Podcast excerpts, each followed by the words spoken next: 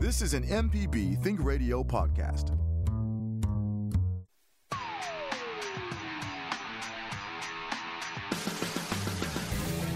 From MPB Think Radio, this is AutoCorrect, helping you correct your auto problems. Our host is Coach Charlie Melton, ASE certified master technician.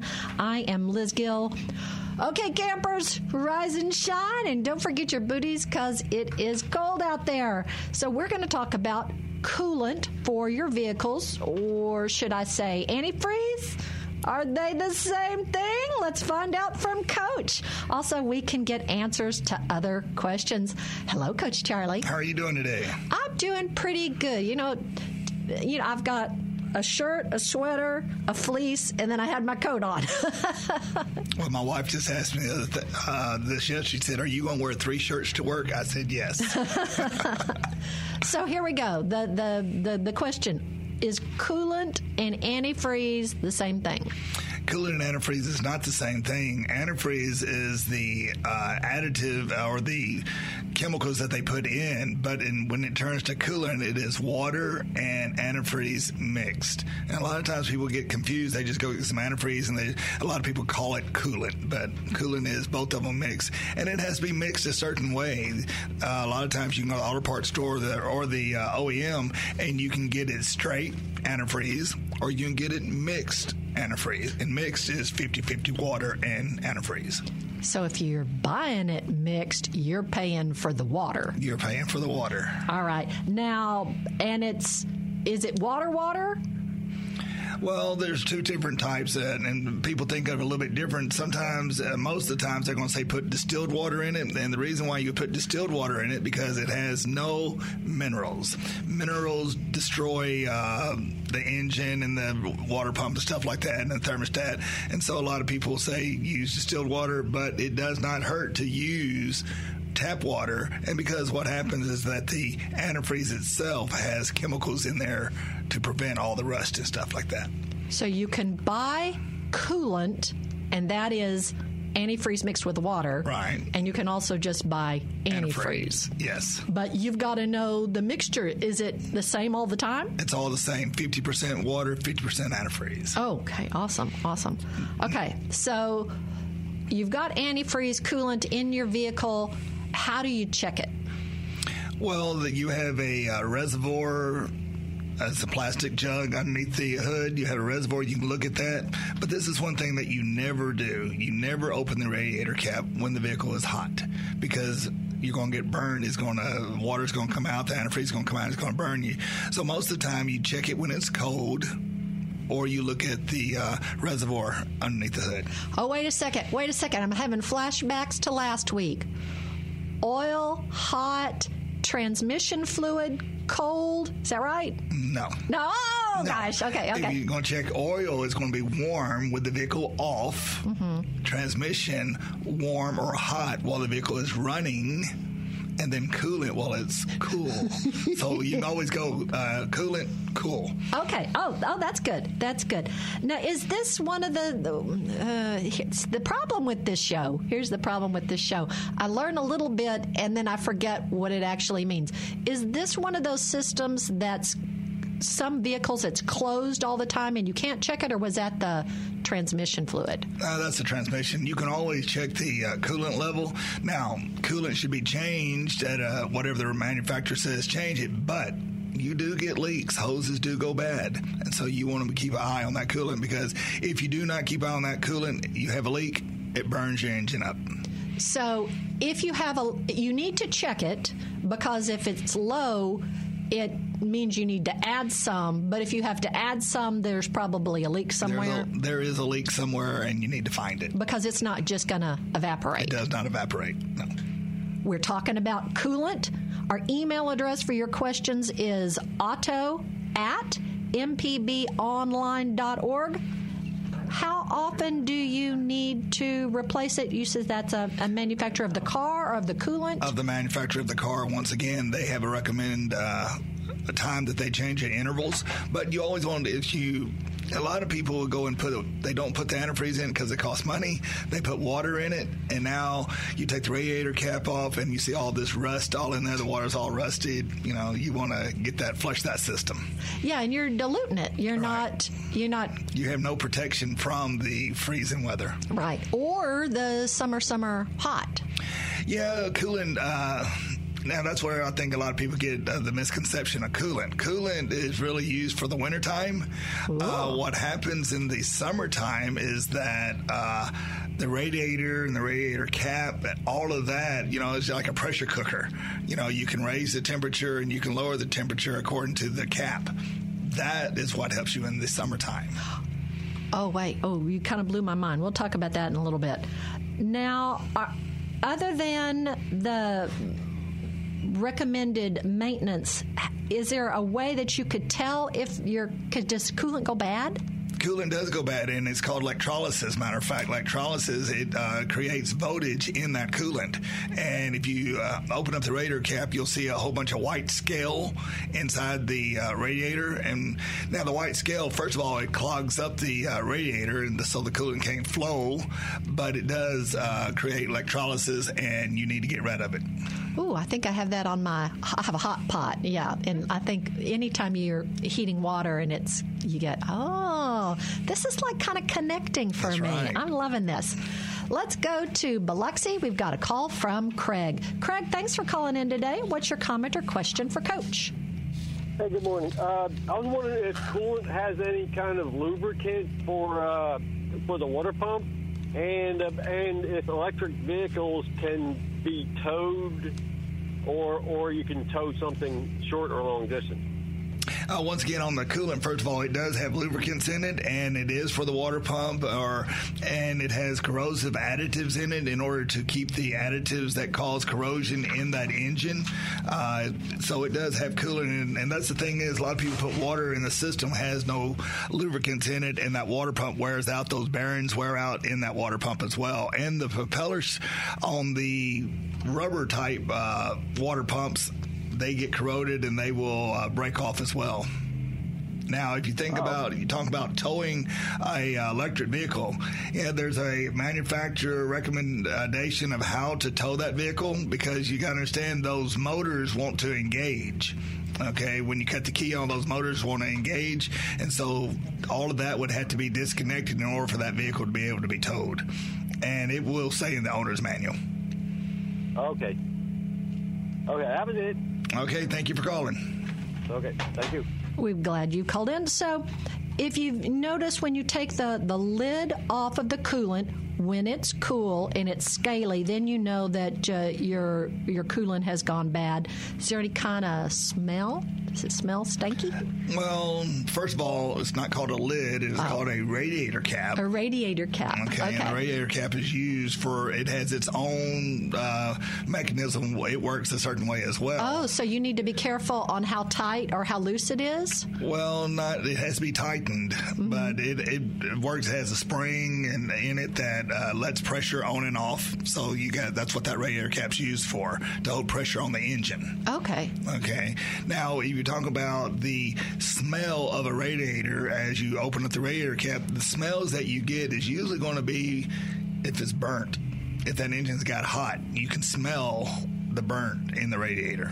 And so that's what you got to be careful of. But as coolant itself, um, antifreeze and coolant has a real sweet taste to it, and it's oily. You can put it on your fingers. It's real. It's like a lubricant, so you can smell that. And that's the one thing I do know is that if you do have a leak, you have to make sure your pets don't lick on the carport or the garage right. or whatever. Another thing you need to be very uh, conscious of if you leave coolant out or antifreeze out where a child can get it because it tastes sweet and oh, it looks okay. like Kool Aid. You can get lime Kool Aid, orange, grape, so it has all these different colors, and so a child will think it's Kool Aid. And for someone who changes their own uh, coolant, is, is, there a way to responsibly dispose of it? Yeah, and don't let it go down the uh, drains, the water drains and sewer drains like that. You just want to take and capture it. Now we have uh, in the industry we have recyclers, and what they do they recycle all of the uh, coolant and they uh, take it back to a manufacturer. Awesome, awesome. If you've got a question, send us your emails. Auto at mpbonline.org. We're talking about coolant. Is your car under recall? We've got a list of ones that are. You're listening to AutoCorrect on MPB Think Radio.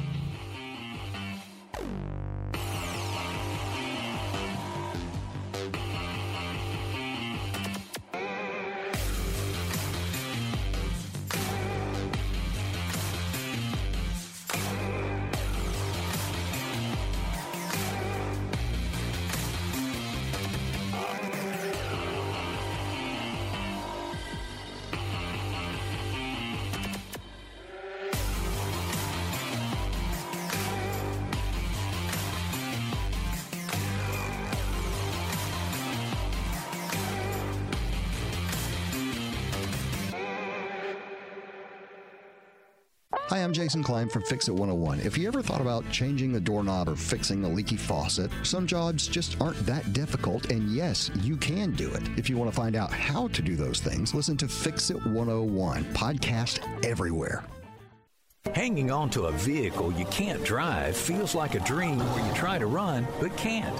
Rather than hit the snooze for another year, why not donate your car, truck, or other vehicle to MPB and wake up to great television and radio? Call 877 MPB 4 CAR or go to mpbonline.org slash support and click on Donate a Vehicle to support the programs you count on morning and evening. Now that's a good dream.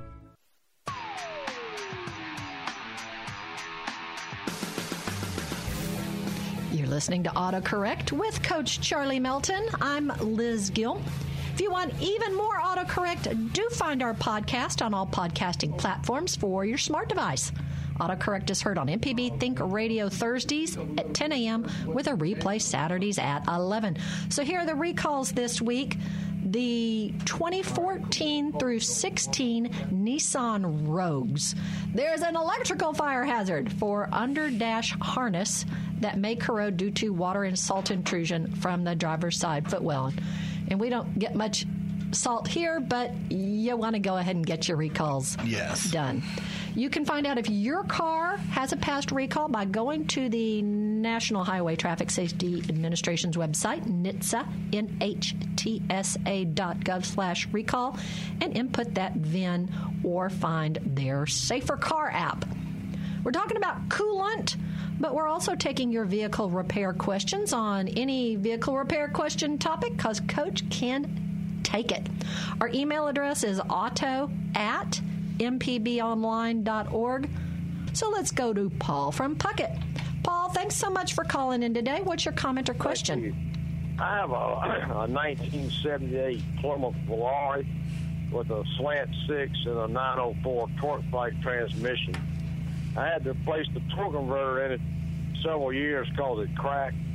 And since then, I've gone through about two or three flex plates where the flex plate connects to the torque converter. It keeps cracking. It's the same. I think it's the same spot. What, what what's my problem there? Well, the thing is, is the bell housing up against it? You know, the bell housing has those little uh, shim bushings. How about yeah, those? dowel pins. The- Are those in the transmission still? You know, somebody asked asked about it. I, I'm assuming they are. Uh, I know they're real hard to knock out. I think the transmission's uh, uh, bolting up to the uh, bell housing, you know, flush. Okay, because that's one of those problems that you have there. Now, I will give you an example that I had. Uh, is that not too long ago that I put a transmission in and it ate the entire center of the flywheel out. Right. I'm talking about it, uh, the bolts were still there, everything was there, but ate the entire center. When I took it out, it looked like you took a laser and cut a circle in the flywheel. Right. What I did on that, I went and got another OEM uh, flywheel, put it in there, a flex plate, put it in there, and I had no more problems. Are you getting aftermarket uh, flex plates? Well, I'm going to mention I'm, I've been getting them on the internet, and and uh, that's where I've been getting them from. Yeah, I'd go to OEM and uh, Dodge and get you one that the manufacturer made, and that'll, that'll probably solve your problem as long as you make sure those dowel pins are there and make sure that that bell housing and transmission are tight. Oh, thank you. One Yes, other quick question on the motor. Uh, it's not a tune-up problem, but it, the motor idle's a little rough. But once it starts cruising, it runs as smooth as glass. Uh, it could a burnt valve cause one to idle rough but smooth out as your RPMs go up? Now it could because of the vacuum that it's pulling. So you want to look at, and I would, first of all, I'd go the easy thing. Look at any little vacuum hoses that you may have, see if they got any cracks in them. You know, 'cause Right. I think that one had a lot of plastic uh, vacuum lines on it. Right. So you might want to check those vacuum lines and those fittings because you do have that problem a lot of times. All right. So you're saying the the, the flex the flex plates uh, over the internet, or like if you go to a Napa or somewhere else, may not be as good as a, a factory one, right? It may not be as good as a factory because, like I say, I put that one in from a uh, aftermarket. It ate Yes. the whole center. I went and got a new one, and I had no problems. And I got it from the uh, OEM. All right. Well, thank you for your time. Yes, sir. Thank you, Paul. Okay, two things. We've learned that OEM is original equipment Manufacturer. manufacturer. And raise your hand if you started singing Volare as soon as he said that car. that that's gonna sh- that's gonna show your age. Volare. Whoa. Okay, that's enough Okay, of that's that. enough. Let's go to Chris in Jackson. Chris, thanks for calling into AutoCorrect. What's your comment or question? Have a 2004 Toyota Sienna minivan that's overheating. I flush the radiator, uh, but if it runs for, you know, just 10 or 15 minutes sitting in the garage, or drive it for five, six, seven miles, it overheats. Uh, however, when I turn on the heater, I never get any hot air coming. Could it be the thermostat that's gone bad? the thermostat could be stuck closed, and now, and you could be uh, low a coolant as well. But the thermostat, when it uh, if it's overheating, uh, the thermostat will stay closed and the coolant will not. Uh, it'll just get, make the engine get real hot. Now, uh, a lot of times uh, on a lot of vehicles, if it does get hot, the uh, coolant starts turning to vapor and you know or steam, and you will not get no heat. But what I would, and I would also check those uh, electrical coolant fans in the front of that engine and make sure those coolant fans are coming on. And the easy way to do that is cut your air conditioner on. And if the air conditioner, if that one fan comes on on the right side for your air conditioner, uh, we at least know that one is working. Yeah, they, they are working. Okay, so I'd go ahead and check that thermostat in there. Okay, great. Thank you. Thank you. Oh, we're so glad you called in, Chris. We appreciate you. Let's go to Jackson now and talk to Cleo. Cleo, thanks for calling in today. What's your comment or question? Uh, just with the down, down the line, yep, but it's, uh, Cleo, can you talk? Can you speak up pretty loud? We're having a real hard time hearing you. Okay, I'm sorry. I just found a 2009 Ford F-150. I never changed the transmission fluid in it, and I wondered how or what's the best way to have it done. Oh, you haven't changed the transmission fluid in your Ford F 150. Okay. Are you having any problems with it? Uh, it seems like it's kind of uh, dragging a little bit, but other than that, I haven't had no problems with it. And it's a 2004. Uh, 2009. 2009. Well, I hate to tell you, in 2009, uh, tra- uh, Ford had a problem with their transmission slipping, and you could change the transmission fluid, and they may have a uh, technical service bulletin on that that you could get online and look up the technical service bulletin on that particular year and see if they have changed the type of transmission fluid they put in there. But a lot of times, is is once it starts slipping, uh, it could be a new transmission. Okay, thanks a lot. Yes, sir. Oh man, Cleo, that is not what you wanted to hear. Let's go to Hernando and talk with Mike. Mike, we're so glad that you called into AutoCorrect today. What's up with you? Uh, I've got another question. I've called you guys before and you saw my problem, but let me ask you this. Um, let me preface it by saying I owned a little Toyota for eight years, automatic transmission, and I used to get a friend laugh at me and say, well, what you're doing is stupid. I'd pull up to a stop sign or a red light and I'd put it in neutral. It was an automatic because I know how clutch, clutch plates work and all that thing. And I figured it would take some stress off of this idling transmission because there's still a little bit of pull. I still do that, and I'm wondering, is that advantageous? Now, the reason I asked the question is that car was a little four-speed automatic. I now have a new little Chevy, and it's got a CVT. And is there any uh, anything detrimental to my putting the transmission in neutral when I'm at a stoplight? Well, there's no advantage or disadvantage by you putting it in neutral because it really all the transmission themselves. Uh, once you put it in drive, it holds itself there. It's not going to move regardless. But if you put it in neutral, all you're doing is just taking it. it it's just taking out of gears, and they're you're really just releasing the uh, clutch from the engine itself, from the torque converter, is what you're doing. But really, I've never seen any. Is that advantageous? Um, you know, in the long run, it may it may be in the long run. Like I say, it's it's not going to hurt it because, like I say, you're just uh, keeping some gears from turning. And now, if you think about the CVT, how you're talking about it's a constant variable transmission, is what that is. Um, what that does, it's constantly changing as you're driving of that uh, transmission is constantly changing. And a lot of people don't understand how uh, automatic transmission works. Is that it has a lot of uh, synchronizers and has a lot of uh, solenoids in there now. And those solenoids, we used to be all vacuum, and now those solenoids change pressure and they open and close under pressure. And that same thing with you, you putting it in, uh, taking it out of park, and I mean out of drive, and putting back in neutral. Yeah, in fact, my little CVT, it's one of the new ones that's programmed to feel like a, a standard ship. You know, you can feel the gearing. Right. Uh, so that the engine doesn't rev and rev all over the place. And it's really a neat little transmission, and it's got enough oomph right off the bat. It's a little bitty shifty spark. But I didn't want to uh, it be detrimental for me to pull up. Now, I'm pulling up to a red light right now, and I always reach down and put it in neutral. So I don't need to do that, right? Uh, it's not going to hurt it. It's just like if you think about a manual transmission, people used to do that all the time, take pressure off the uh, clutch. They used to do that all the time. So it's not going to hurt it. Okay, well, thank you for that. Uh, I love the, I love this little car, and I oddly enough like the CVT. I never thought I would. Well, you know that CVT, a lot of people didn't understand, is that a lot of these manufacturers are taking a manual transmission, two of them put together, and calling it automatic because it shifts automatically. Yes, correct. Uh-huh. A dual, the dual clutch job. Right. Right. Yeah, I've got a buddy who has a new Corvette, and it's got the dual clutch transmission. You know, and it's like you, you can feel it's a difference because it's quicker. But uh, I like the CVT. Well, great. I appreciate you calling. Thanks, Mike. For the answer. Thank you. Our email address where you can send questions is auto at mpbonline.org. We're talking about coolant, but that's just between your car repair questions. What's in the news? I'll tell you next.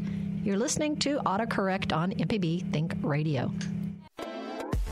The information presented on this program is meant to provide general information about the topics discussed and is not necessarily the opinion of Mississippi Public Broadcasting. The information presented does not create any type of relationship between the hosts and guests and the listening audience. Please consult an appropriate professional for guidance about your concerns. Hello, I'm Dr. Nancy Lottridge Anderson, president of New Perspectives, a fee only financial advising firm and co host of Money Talks. For over 10 years, Money Talks has been answering your personal financial questions and sharing knowledge about money management. Money Talks can be heard Tuesdays at 9 a.m. on MPB Think Radio. Podcasts can be found on our website, money.mpbonline.org, or on your smart device's podcasting platform. Get your MPB car tag anytime. It doesn't even have to be up for renewal. Simply go to your county office to sign up. When you get an MPB car tag, a portion of the fee helps MPB continue to educate, inform, and entertain Mississippians. For details, visit mpbonline.org slash car tag. We'll see you on the road.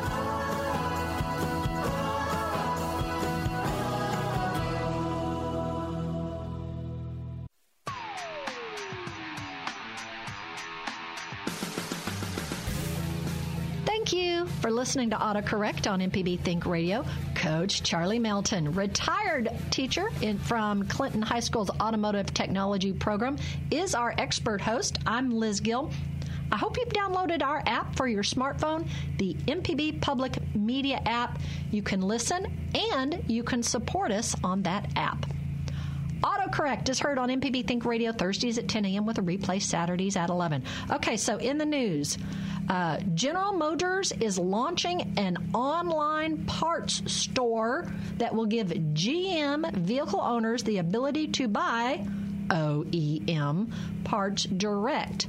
But the automaker did not has not provided a launch date for the online parts store. How do you feel about this, Coach? Well, a lot of people do go aftermarket, but if you're used to taking your vehicle to the uh, manufacturer, you can get those OEM parts, and you'll say, "Well, I got AC Delco, I got uh, Motorcraft, I get whatever I want." Okay. We're talking about coolant, but that's just between your vehicle repair questions. You can email us your questions anytime, auto at mpbonline.org. Let's go to Mobile and speak with John. John, thanks for calling in today. What's your comment or question? Uh, thanks for taking my call, Liz. I'd like to ask uh, Coach Charlie about uh, burping a cooling system. Back in February, I lost uh, the uh, pump belt on my old Mercury and uh, had it towed to a shop. They replaced the belt, and I don't know if what they might have refilled the, the system with but ever since February, the coolant, the low coolant uh, light on the dash goes on intermittently. So I'm, I'm figuring it's not low, actually low coolant, but a void in the system. And I think they call it, uh, well, the solution is called burping the cooling system. I hope you didn't cover this while I was outside, uh, but can you explain how to burp a cooling system so that darn light goes off? Oh, so, so, so what you're really talking about is bleeding the air out of the system is what you're doing. So bleeding the air out of the system, a lot of manufacturers have put on their engine a uh, bleed screw. Okay, it's usually right there by the radiator, not the radiator cap, but the thermostat housing. They got a little uh, bleed uh, screw right there. If you do not have a bleed screw, what you're going to have to do is a lot of times you can let the vehicle run, open the radiator cap, and let it run a little while because uh, that'll let the air out. Or you can loosen a hose because usually where the um, air gets stuck is in the heater system, it's in the heater core, and it just sits back there and just make sure that the heater valve is open so that coolant can flow through that heater core, and that will probably get your air out. Okay. now, one other thing on that, you want to be careful. That sensor that's telling you that it's low on coolant, it may be on your reservoir or it could be in the radiator itself. You want to make sure that the radiator is topped off in order to check that because that coolant light will come back on because what happens a lot of people don't understand this is that coolant comes out of the radiator goes into the overflow tank when it's hot when it's cool, it comes out of the radiator uh, overflow and goes back into the radiator. So that's how that's working. All right. So uh, should I uh, now if if the car's been running and I lift the hood and look at the reservoir, uh, sh- should I see the reservoir uh, em- significantly emptier? No there is a maximum and a uh, code when it says code and it says hot on the reservoir. Just what I would do is go ahead and fill the uh, reservoir up with coolant, and that if you don't have a leak, that's where it should stay. Okay. Because um, on, on, hot weather, you'll it's going to be fuller. On cooler weather, it's going to be not as full. Okay. Uh, another cooling question. I have uh, I discovered somewhere in you know the stuff I own a full gallon of old Texaco coolant. I have no idea how old it is. Does that stuff go bad? Should I get rid of it or have it recycled? Well, using it. You know, uh, coolant. I've never seen coolant in a bottle go bad, but you know, manufacturers do have a specification that it could. So I would check the specification on it because I've never seen it go bad if it's already jugged because it's not mixed with. Uh, I'm sure back then you got Texaco. That is a full strength antifreeze. Yeah, I think so. Yeah, it's full strength, and you know, I, I, what I would do is look and call Texaco and see because I got a can of, uh, matter of fact, uh, transmission fluid, Dexcool transmission, not Dexcool, Dextron transmission fluid from the 1980s, still in the cardboard can. You know, I don't think I'd use it, but I think I'd keep it just for a keepsake. a museum piece. That's right. Okay, thank you, Coach. You're so welcome. Thanks, John. So we're talking coolant. Is there different kinds of, of uh, antifreeze which you mix with tap water or water water to make coolant? There is different types. Uh, the older cars carry a green, and it's called inorganic. Okay, so that's the type of coolant, and it's it's the most common antifreeze out there. Okay, and then you come up with uh, organic. It's called OAT. That's different colors. Okay, it may be purple, it may be yellow, uh, like Press, uh, Prestone. And then you got uh, different ones going to di- for different manufacturers, and then you have a one made directly for hybrids. So you you need to go to the owner's manual and see what your vehicle takes because General Motors uses Dexcool. Okay, Dexcool is a orange type of antifreeze, but what it does, it has different lubricants and different additives that will control the corrosion in the engine, and All that's right. what you're trying to control is the corrosion. So you don't mix different kinds of coolant and you don't mix different kinds of oils, right? If you're tap, if you're topping off the antifreeze, you can use just to top it off. But I would I would recommend you get what it needs. But oils, yeah, because all oils have different viscosities, thicknesses. All right. And um, is there a better time of year if you know you need to change your coolant? You'd mentioned that it's good to check and maybe do an oil change in the fall to get ready for winter. What about for coolant? I would do the same thing with coolant because you're it's cold outside and you're really not trying to make sure that. Uh, you're getting ready for winter, so you want to make sure that everything is up to par in your coolant system. And now there's is one thing I want you to think about. If you have a coolant leak, uh, a lot of times people say, well, it only leaks when it's running. Okay, well, the reason it's leaking when it's running is because the coolant is circulating through the engine and through the water pump. And so you want to make sure that if it leaks while it's running, that you check your water pump. If it leaks while it's sitting there, you want to check your radiator and hoses. Ooh, that's good. That's good. Tell me some One more. Tell me a little bit more about hoses. Uh, we have heater hoses, we have coolant hoses, and we have two different type radiators now in cars. Okay, all those are connected with hoses. Now, I do want you to be careful with the heater when you're checking the heater hoses. A lot of people say, "Well, how often should I change?" My hoses on my car. Well, if they get soft, they get brittle, then you want to change them. But you want on the heater hose. I do want to say something about that. On I know on General Motors and Ford that they have a plastic fitting that goes to their heater core, and when you're changing those heater hoses, if you're rough whatsoever, and if the vehicle's old, those plastic pieces will break, and then you got to be very careful trying to get the fittings off because usually you got to change the fittings and be careful with that uh, heater core so you don't break the heater core.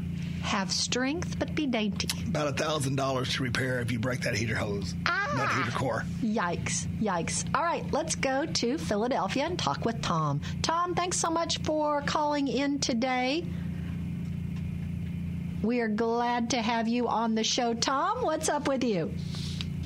got a 2011 uh, F-150 that uh, I had I replaced the six six speed uh, automatic transmission and I, about 150,000 miles the uh, uh, the pump went out in the transmission and I replaced it with a, a new transmission and uh, before that it would when I would occasionally when I would uh, uh, when it would shift from first to second, it would shift extremely hard, and it felt like I would I would always look in the rearview mirror because I thought someone had hit me from behind, and uh, and that uh, that went away with the uh, new transmission. But now my transmission is uh, is starting to do that again intermittently. It just shifts extremely hard from first to second. I wondered if you had any insight on that. And how is the transmission that you just put in it? The tra- it's, uh, I've got 300,000 miles on the truck now, so it's got another 150,000 on that transmission. Okay, on those transmissions now, on the older vehicles, they used to have a uh, kick down on the carburetor. Since we no longer use carburetors, we have uh, electronics uh, to control the shifting of that transmission.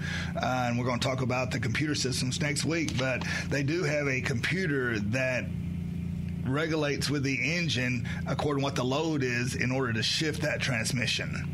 And so uh, it could be an engine problem. It could, you know, what I would do first, I would make sure that everything is good on the engine, and then I'd go to the transmission. Okay, and that would that would that would require a, a scanning of the of the computer system. Yeah, I would. I definitely put a scan uh, tool on that uh, engine and the transmission because you can go into that TCM and that PCM, and it will help you and see if it has any problem because it may tell you that a solenoid is going bad or something like that on that. Because, like I say, it shifts on load from the engine. Okay. All right. Thanks so much. You're so welcome. Thanks, Tom. Hey, Coach, we got an email from Rex. Rex says that uh, he's gotten a used 07 Honda Pilot, and it's been great so far, except unless he keeps the climate control temperature set all the way on cool or all the way on hot, there's a gurgling sound behind the glove compartment. He hasn't noticed any coolant leaks and the vehicle isn't overheating, but he's a little bit worried. Uh, is there uh, is this a heater core or a bleed the system issue? It sounds like the bleed the system because it sounds like it has air in there. And now a, a, coolant system can get air in it. Just if it was low at one time and it sucked a little air in it, that air will circulate inside that engine. And until you bleed it out, just like our caller said earlier, till you bleed it out, it'll still be in there. Ooh, Rex, you you you you uh, you nailed it, boy. Good. Let's go to Memphis and talk to Gary. Gary, we're so glad you've called in. What's your comment or question for Coach? Hey, good morning. I really appreciate the show. Uh, glad you got to take my call. I have a quick question. I have a Honda Ridgeline pickup truck, 2013, and this season the heat is uh, doesn't work as efficiently. It gets warm, but it doesn't get hot and uh, check my coolant and all of that, but I can't figure out why uh, the heat is just lukewarm. Any suggestions on that? Okay, uh, once again, I would go ahead and check the heater valve, make sure that the heater valve is open all the way. Now, the heater valve is uh, is controlled electronically, and you sh- could go to the climate control system and put a scan tool on there, and it will you should be able to operate. I know a uh, shop can take and open and close the heating system, and uh, I would check that, and then I would check and make sure that you're not low of coolant whatsoever. Because if you're low of coolant, it's just going to be lukewarm. And another thing that I would check on that one is make sure that the system is clean. Take the radiator cap off the uh, uh, radiator after it's cooled off and look in there and see if the coolant it looks clean. Okay, okay. I'll uh, I'll check the coolant level, and I just had it cleaned and flushed not too long ago, last season. So pretty sure it's clean, but I'll uh, I'll follow up with a scan on it. Okay, and that should be that should be able to help you. And like I say, just make sure that it's really that everything is uh, filled up. And now, let me ask you a question: Have you ever had a problem where the uh, vehicle saying that it doesn't that the temperature's not up to uh, specifications, like a check engine no, light come no. on? No, it's right in the middle. Temperature, uh, heat, and all that is right in the middle every time. No, no other, no other lights or warnings or anything. Okay, if that radiator just, I mean, if the thermostat stays open, once again, it's not going to cool, uh, heat up efficiently if it stays open. But, but wouldn't I see that on the uh, hot pole thing? You like should, right you should be able to. Right. Yeah, you should be able to see that. Yeah, it's right in the middle every time, right yeah. in the normal range. So. Okay. Well, I'd go ahead and put a scan tool on it and check and see if I have any problems with the climate control itself as of the heating system. Because uh, if that valve's not opening, then it's going to be lukewarm, even if it's opening halfway. Okay, I'll do that. All right, I really appreciate the input. Thank you. And we use the right terminology. It's a cap, not a lid. That's it.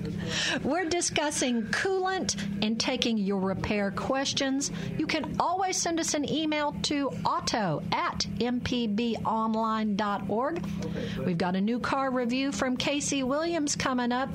And, Coach, I have really started to notice all the Mercedes vehicles on the road thanks to you and Michelle and these, these videos at Casey Williams. He, he likes driving the Mercedes too, and just kind of noticing around, there's quite a few of them out there on the road. You notice a lot when you start talking about them. There you do. There you do. They are more prevalent in Mississippi than I would have thought. This is AutoCorrect on MPB Think Radio.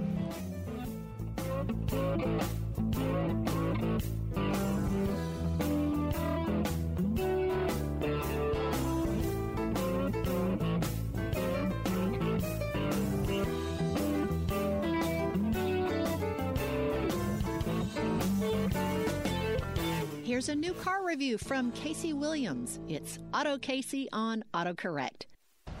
This week we're driving the car for Mercedes station wagon fans who just need a little more off-road capability. It's the E450 all-terrain. From the outside it kind of has the Subaru Outback look to it with a little bit of black body cladding around the wheel wells, a little extra chrome, a little tougher looking grille. But it works really well for this car. It has an air suspension so you can jack it up and do some fairly serious off-roading with it. Inside, pure Mercedes-Benz. We've got gray ash wood across the dashboard, black stitched leather seats, a panoramic sunroof, Burmester audio system, and all of the crash avoidance systems. Even has lane centering steering. Under the hood, has a turbocharged inline six-cylinder engine, delivers 362 horsepower, and fuel economy is not bad. 21, 21 miles per gallon in the city, 28, 28 miles per gallon on the highway. So let's talk about price. Being a premium Mercedes, that's going to be a factor. The vehicle starts just over $68,000. This one fully equipped, $80,070. See the full video on his YouTube channel, Auto Casey, and listen to AutoCorrect on the MPB Think Radio YouTube channel. Deep South Dining is the show all about the culture of Southern flavor, from fried chicken and collard greens to shrimp and grits and a glass of sweet tea. Subscribe now to the podcast using any podcast app or download our MPB public media app. This podcast is a local production of Mississippi Public Broadcasting and depends on the support of listeners like you. If you can, please donate today at mpbonline.org. And thanks.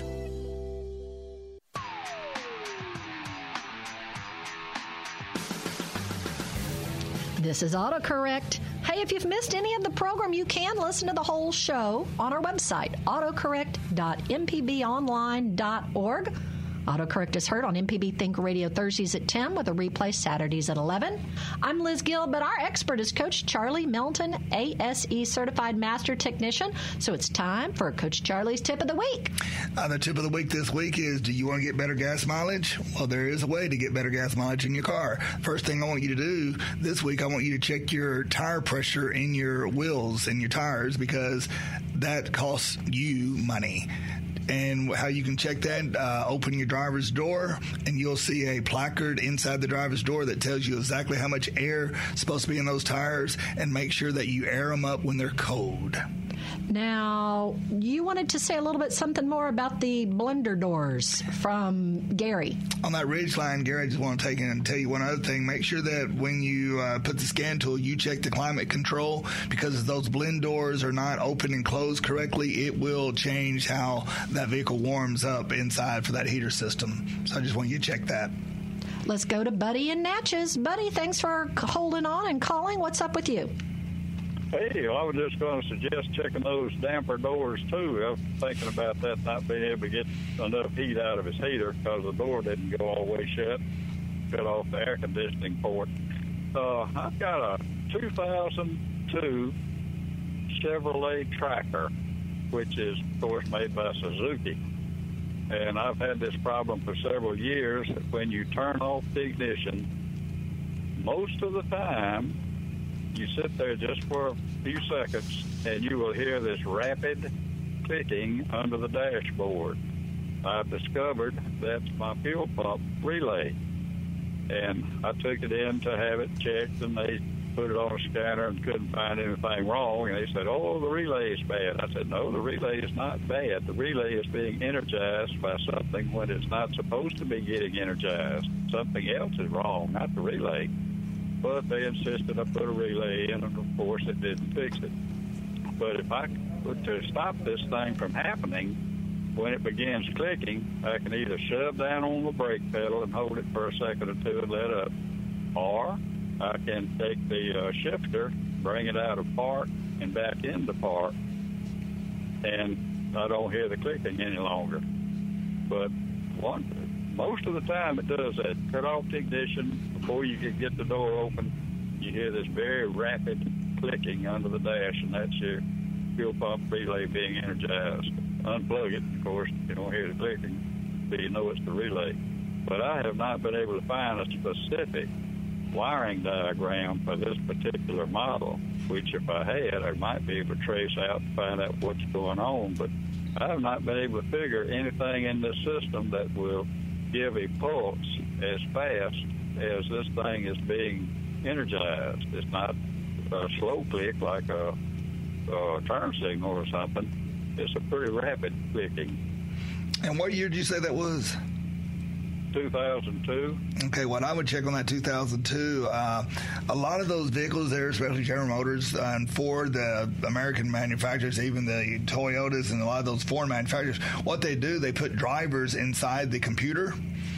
And now, if that driver is energized, because a lot of times those drivers for some odd reason, they'll stay on. They don't go to sleep because they're supposed to go to sleep.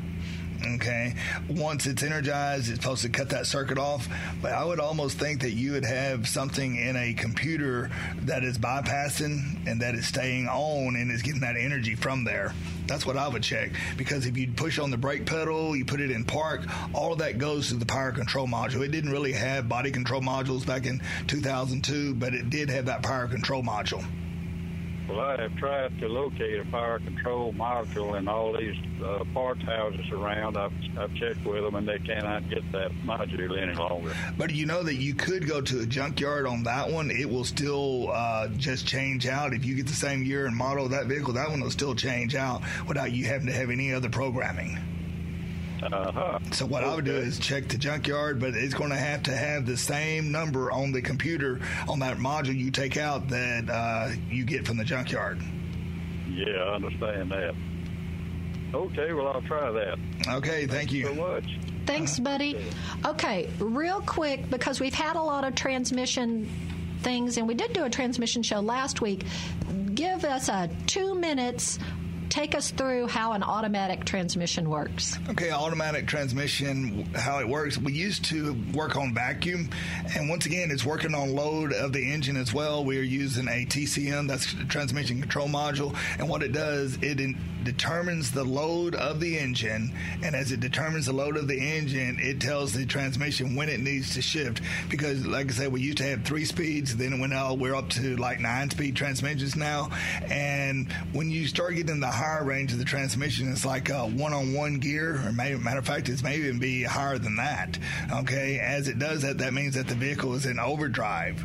The transmission has a lot of different um, solenoids in it now. For each speed that it is changing, it uses uh, solenoids, and so as it uses those solenoids, what it does, it opens and closes according to what needs to be applied. And that means, when I say applied, that means the one that the uh, fluid's going to and pressing against. What clutch? Okay. And so that is how automatic transmission works off the load of the engine. So a lot of times when you have uh, transmission problems, it may not be a transmission problem, it may be an engine problem. So I would always check the performance of the engine before I do anything else. Make sure that the engine is running correctly, make sure that is tuned up, and then go to the transmission. And like you were saying, somebody said earlier, should they change the transmission fluid on that F 150? Well, like I say, if you're not having a problem, I would mess with it. But if you're having a problem, check, check the uh, technical service bulletins and go from there. And what are the systems that the transmission interacts with? It's called the uh, PCM. It's the transmit. It's the uh, engine itself, engine performance, is the drivability of that engine. Because once again, the engine has a, how, the engine and the transmission run off the load of the engine. Yay! And and I hope that helps somebody. I am so excited that you're with us, Coach, because that's you know some of these things apply to me some of them doesn't but i'm always in awe of expert information well, I hope it helps a whole bunch of people out there for different things that we go over. And next week, we're going to be going over computer systems so you can understand. We're going to talk about the PCM and the TCM and the body control module. We're going to talk about the interface of the computer system. Awesome. That's wrapping us up for AutoCorrect today. Thank you, Java Chapman and Michelle McAdoo. For Coach Charlie Melton, Master Technician, I'm Liz Gill. Good luck to all you bowlers out there in district and state competition. Thanks for listening listening to AutoCorrect on MPB Think Radio.